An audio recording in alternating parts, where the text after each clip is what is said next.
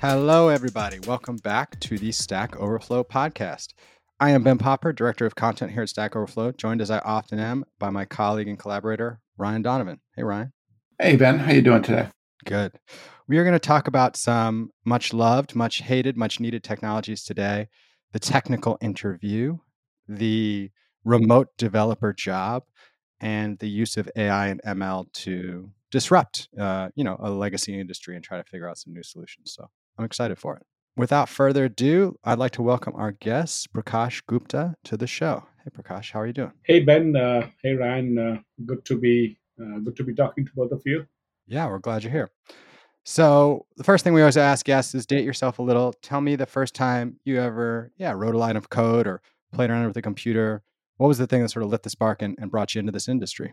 I'm going to totally give my age as I answer this question, but was back in 1986. I was growing up in Mumbai, India, and our middle school received one computer from the from the government of India, from the Prime Minister's office, and all of us lined up to see that computer from from like closed doors, so like through a through a glass uh, window, mm-hmm. uh, and that was the first time, and I I, I fell in love. Eighty six, uh, I I still remember. Wow.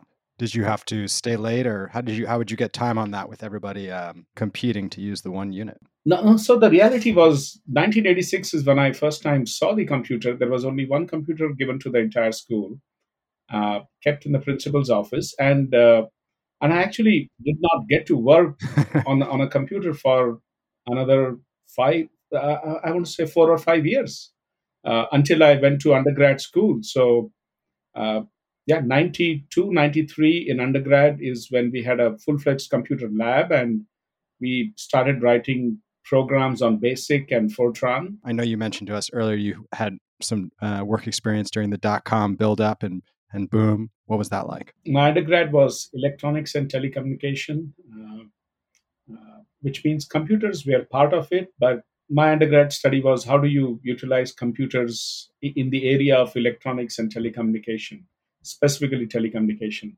Back in the 90s, I, I got my first break with a company called Rational Software. Rational was uh, the DevOps company of the 90s. Uh, they were eventually acquired by IBM.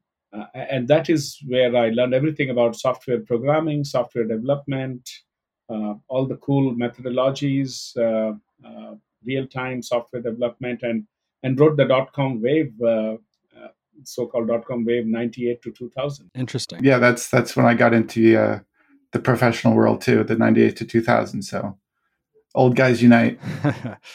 I see here rational. Yeah it seems like it's interesting particularly trying to bring tools that expanded the use of modern software engineering practices like modular architecture and iterative development things which now feel like they're in the water they're part of the firm now but maybe then we're, we're a little more cutting edge. Mm-hmm. That is that is correct. Rational uh, started really as a as a company that helped uh, the Department of Defense mm. as as they leveraged software uh, technology uh, back in the 80s. I mean, I, I want to say, including the Cold War era in some ways. So. Uh, as we all know, yeah, internet was invented uh, in DARPA labs, right? defense labs for defense purposes. So that's where they they originally started, and uh, uh, they, they could see that you know software will become complex, uh, and just like any other professional trade, uh, uh, you know their their mission was to to build give give the software engineering developers around the world uh, like a workbench, like a like a tool set to to help them navigate. Mm. So yeah, you know, in some ways, rational design the, the precursor to agile and scrum methodologies uh, back in the 90s yeah very cool and so yeah we can skip ahead a little but if you want sort of what what uh, in your career took you from that point building tools for developers um, to what you do now tell us a little bit what you do um, and how you landed at, at turing fast forward uh, uh, you know uh, post the dot-com uh, bubble I, I got the opportunity to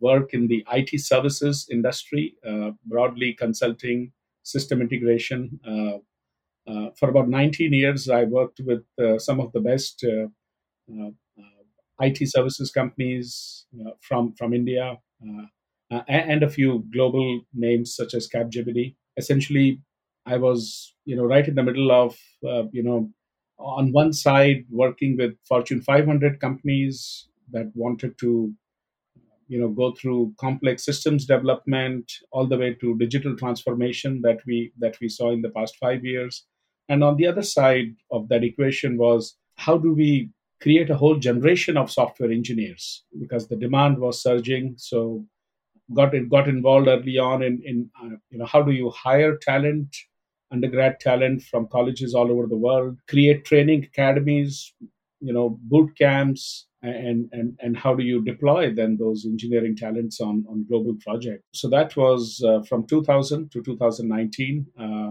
you know, as part of that, got the opportunity to live and work in US, uh, in UK, traveled uh, you know across the world, meeting customers and engineers. So really, that's that's my story, and and uh, yeah, and, and fast forward to Turing now. Mm-hmm. So you would tell us uh, a little bit uh, about Turing? Sure thing. Turing was uh, formally incorporated in uh, 2018. Both our co-founders, uh, they're ex-Stanford AI ML uh, grads. this is their second startup. When they were building their first startup, they, they had an excellent market, they had an excellent product, and and where they competed was they competed with with the big tech giants, uh, Google, Facebook, when it comes to hiring talent.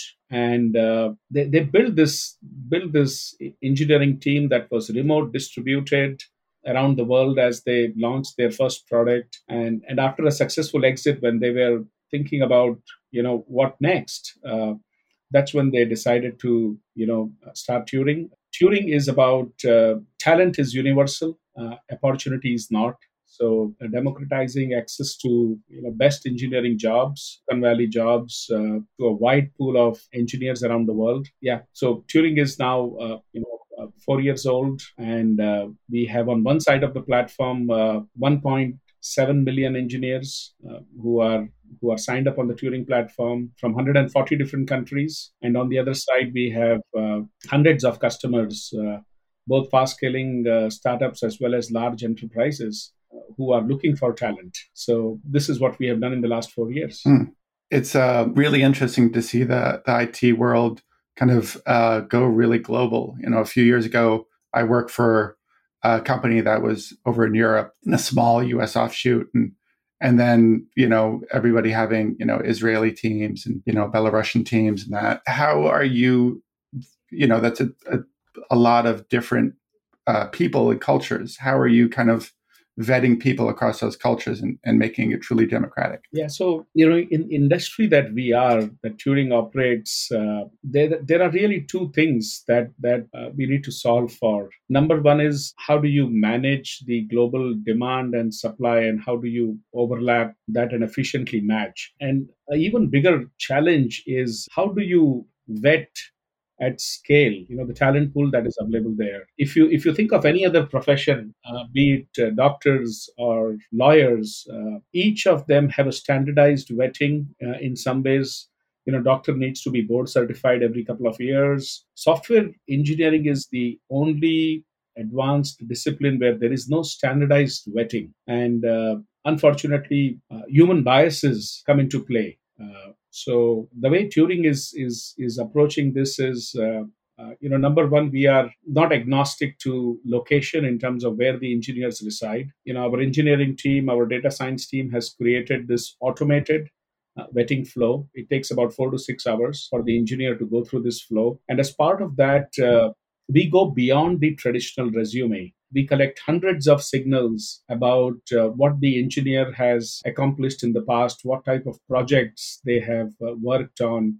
If it's a front end engineer, you know what type of uh, uh projects that they have been part of, complexity level, and, and all of this is very transparently without any human bias. Uh, and what we do is uh, we, we make this available for our customers. That's where the matching and the AI, ML, data science come into picture. Every customer project is unique, and every engineer has had unique experiences in the past.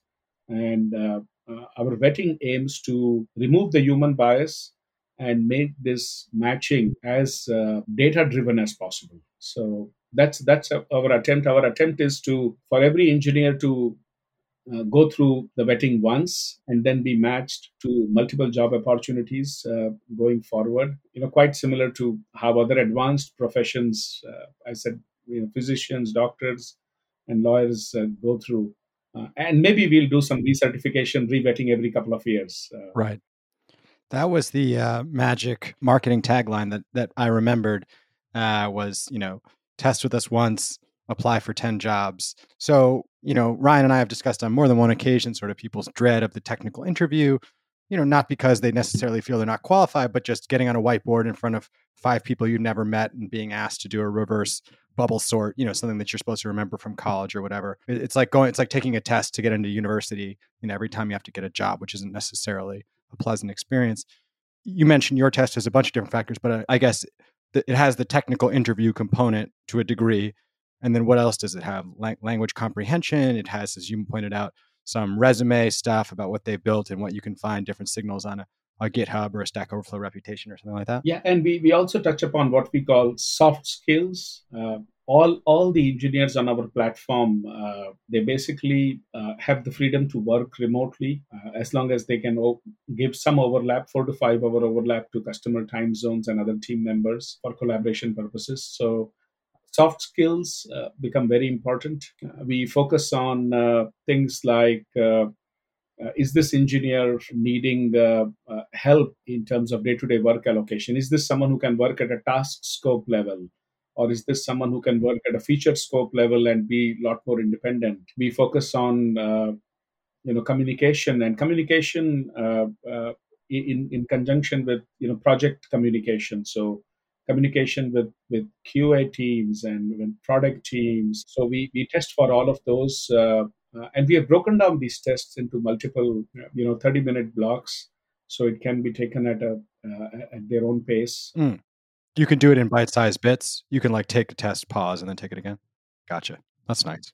Yeah, I'm glad to see that you know more people focusing on the soft skills. Get a lot of uh, pitches and, and, chatter about it here. But I'm wondering, um, uh, how you're able to make it uh, measurable. So, as we build the platform and as we build this vetting, we, we took thousands and thousands of you know manual uh, interviewing cycles. We we looked at the data and and uh, you know we got the feedback loop. Uh, uh, over the last 24 odd months, we have matched hundreds of engineers on jobs. We have on-job performance from customers so all of that feedback is also going back in in our system. Mm, you have a post perform like you you place them and then you get a, a, rating and review. And so if you had to place them again, you would have that to work on. Absolutely, we have customer feedback uh, every mm-hmm. month. Uh, uh, in fact, uh, right. we, we have two sided feedback. So we even encourage our engineers, developers to also give feedback in terms of what do you think is the project environment, communication environment, feedback that they want to give back to to to their managers. So. Intuitively, this this makes sense. I don't I don't make any decisions anymore without a AI ML assisted plus human review. I'm not going to eat at a restaurant. I'm not going to mm-hmm. stay at an Airbnb. I'm not going to shop for something on Amazon unless I see that it has four stars and a thousand reviews or whatever. So I guess that makes sense too. You know, I wouldn't hire a developer out of if I had a choice of a hundred unless I, you know, there was some tangible proof. I guess for developers listening who might feel nervous about this now, you know, tell us a little bit how it serves the side of the hire of the corporation and how the AI ML, you know, makes this fair and equitable for developers, how we ensure that they're being selected for good jobs and getting good pay and that, you know, the choices that are being made with their careers, you know, uh, make sense for them. Well, absolutely. One thing I wanted to start off by saying is, uh, you know, the, the client environment, and we are talking about large corporations here. We are talking about Disney and Johnson and Johnson and PepsiCo uh, that are hiring from us.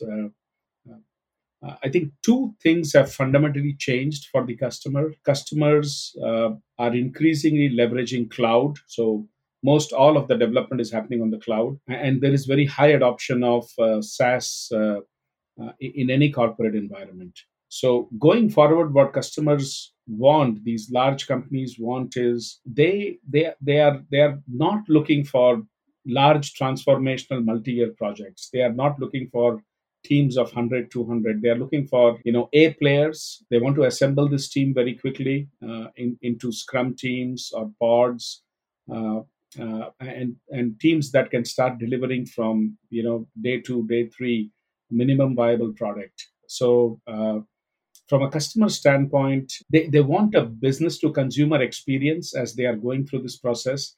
This industry traditionally is, is classic B2B uh, buying cycle. Uh, hiring managers' priorities are changing. Most of our customers, prior to using Turing, would, would do 10 interviews uh, and, and get one select. Once, once they start working with Turing, uh, we are able to fine tune this to maybe two interviews, uh, worst case three interviews and one select. A lot of our customers have uh, uh, have have eliminated you know interviews altogether. They completely depend on the Turing vetting vetting flow. I think of the direction that we are going through, and, and I want to say this to, to the software engineering talent all over the world. Think of this in some ways uh, as Shopify for software engineering talent. Uh, uh, you know hmm. it's like the creator economy meeting the software engineering uh, talent all over the world this this all sounds sounds uh, lovely sounds very interesting but uh, how, how does it work in practice do you do you have like um, a company that's kind of scaled up quickly and found success through the platform oh absolutely i can uh, speak for several examples. Disney, for example, uh, has been an early customer and adopter of uh, the platform. Uh, we have multiple teams uh, that are uh, working across Disney. You know, the ESPN franchise, their OTT business, which includes Hotstar in India, and many other groups now. So, you know, the Turing team is, is now very well aware of how Disney looks at software engineering talent, what their standards are, what their vetting uh, entails. And we have incorporated all of that in, in our standard vetting process. Uh, That's interesting too. The, the the other feedback loop that now you know them better and you can serve them better. Do you bring them? You were sort of mentioning like, do you ever bring them a cohort of people? In my you know experience working with folks from software and technology, and then also here, you know, it would be like, well, we know a great development shop in Ukraine or Pakistan. If you need to get a project done, you go to this shop and they probably have 5 10 20 30 people and they'll bring new people but they're sort of a coherent unit of people to attack a project you describe this as big companies want to do project based work do you assign like cohorts of people or do you just bring together the best and hope that they gel so we have both the offerings we have uh, uh, what we call turing teams where where customers mm. quickly can assemble uh, a team uh, with with turing which is similar to Ben, what you're saying, cohort in some cases. Uh, yeah. Uh, and we have the individual contributor model as well. So uh, every project, uh, every customer project is unique. In some cases, they are trying to fill the skill gap. In other cases, they want to assemble the whole team. Uh, uh, so so we do we do both. We do both. Nice. Do you have like uh, areas that you specialize in or are you agnostic to that whole big stack? Like do you you know welcome people to apply across your developer base for any language and any application or is there like a, certain subset of developer skills and languages that you focus on? So we we do support uh, 100 plus technologies uh, so our vetting engine uh, uh, covers a wide range of tech stacks that we test against uh, front end back end uh, you know full stack data science engineers, AI, ML, DevOps. We have recently also started embedded system software related vetting. So we welcome we welcome you know engineers, developers uh, across a wide array of tech stack to come and and get. Uh, get their testing on Turing platform. The thing that we have started in 2022 is specifically creating pools of talent around uh, all the hyperscalers, uh, so uh, all the cloud hyperscalers. Um, we are also in early stages to build expertise around some of the SaaS platforms, Salesforce, uh, Force.com. So we started with open source technologies, and now we are, you know, doing the combination of open source and uh, and some SaaS uh, and the cloud hyperscalers. you know, one thing to note is we have a very long tail of of tech stacks that that uh, we support. Uh, so uh, you know sometimes our engineers customers would would come and and ask for a very niche skill uh, and and we are able to uh, we are we are also pleasantly surprised and we are able to support them so i would encourage you know engineers across a wide range of tech stack to to come to the platform um, and apply. Right, Prakash. You know, it's interesting to think about uh, being able to access developer talent around the world. This is not a new idea, but as you said, you're kind of trying to reinvigorate the IT services industry. But what's interesting over the last two years is that so much of software development and the jobs there and the demands made by developers is for fully remote. So how is the shift of not just people you want to hire, you know, in a, in, globally, but people you hire even in the same city now being remote impacted Turing?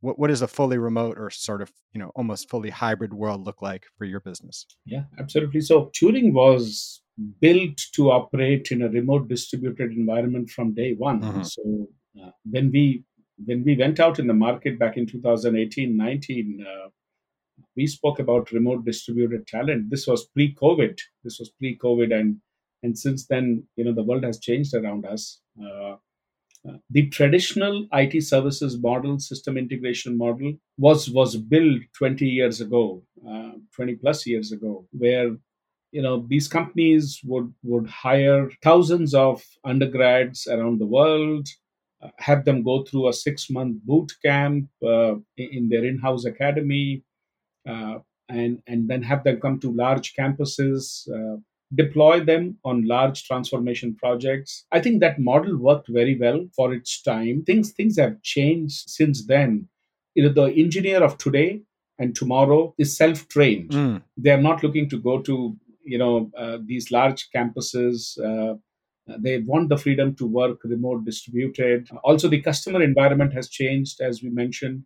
More and more development is on the cloud, so it can be accessed remotely uh, your development servers are not physically sitting in a in a, in a campus uh, physical location. SaaS has penetrated, so uh, so so for us, uh, it is a boom uh, in terms of demand and also the interest from the global development community. You know, the engineers of today and tomorrow they don't want to be part of large corporate hierarchical structures. Uh, they would rather want to be part of a flat organization where they are they're part of a community of like-minded individuals and and we we we encourage supporting each other we provide them access to world-class training programs uh, we help them with career planning coaching. Uh, how how can a full stack engineer become a uh, you know become a ai ml engineer data science if he or she is interested? So so so it has it has been it has been great. Uh, uh, hope i answered your question ben. No you did. I mean one of the things you said that really strikes home we saw it in our recent developer survey and ryan and i have heard it in other conversations is skills not schools and you know learning for yourself online um, through the wide variety of resources that are now available empowers you to go out and get you know a, a well compensated job in the world of technology today and positions that increasingly say we hire remote means that's available to you know a much wider group of people.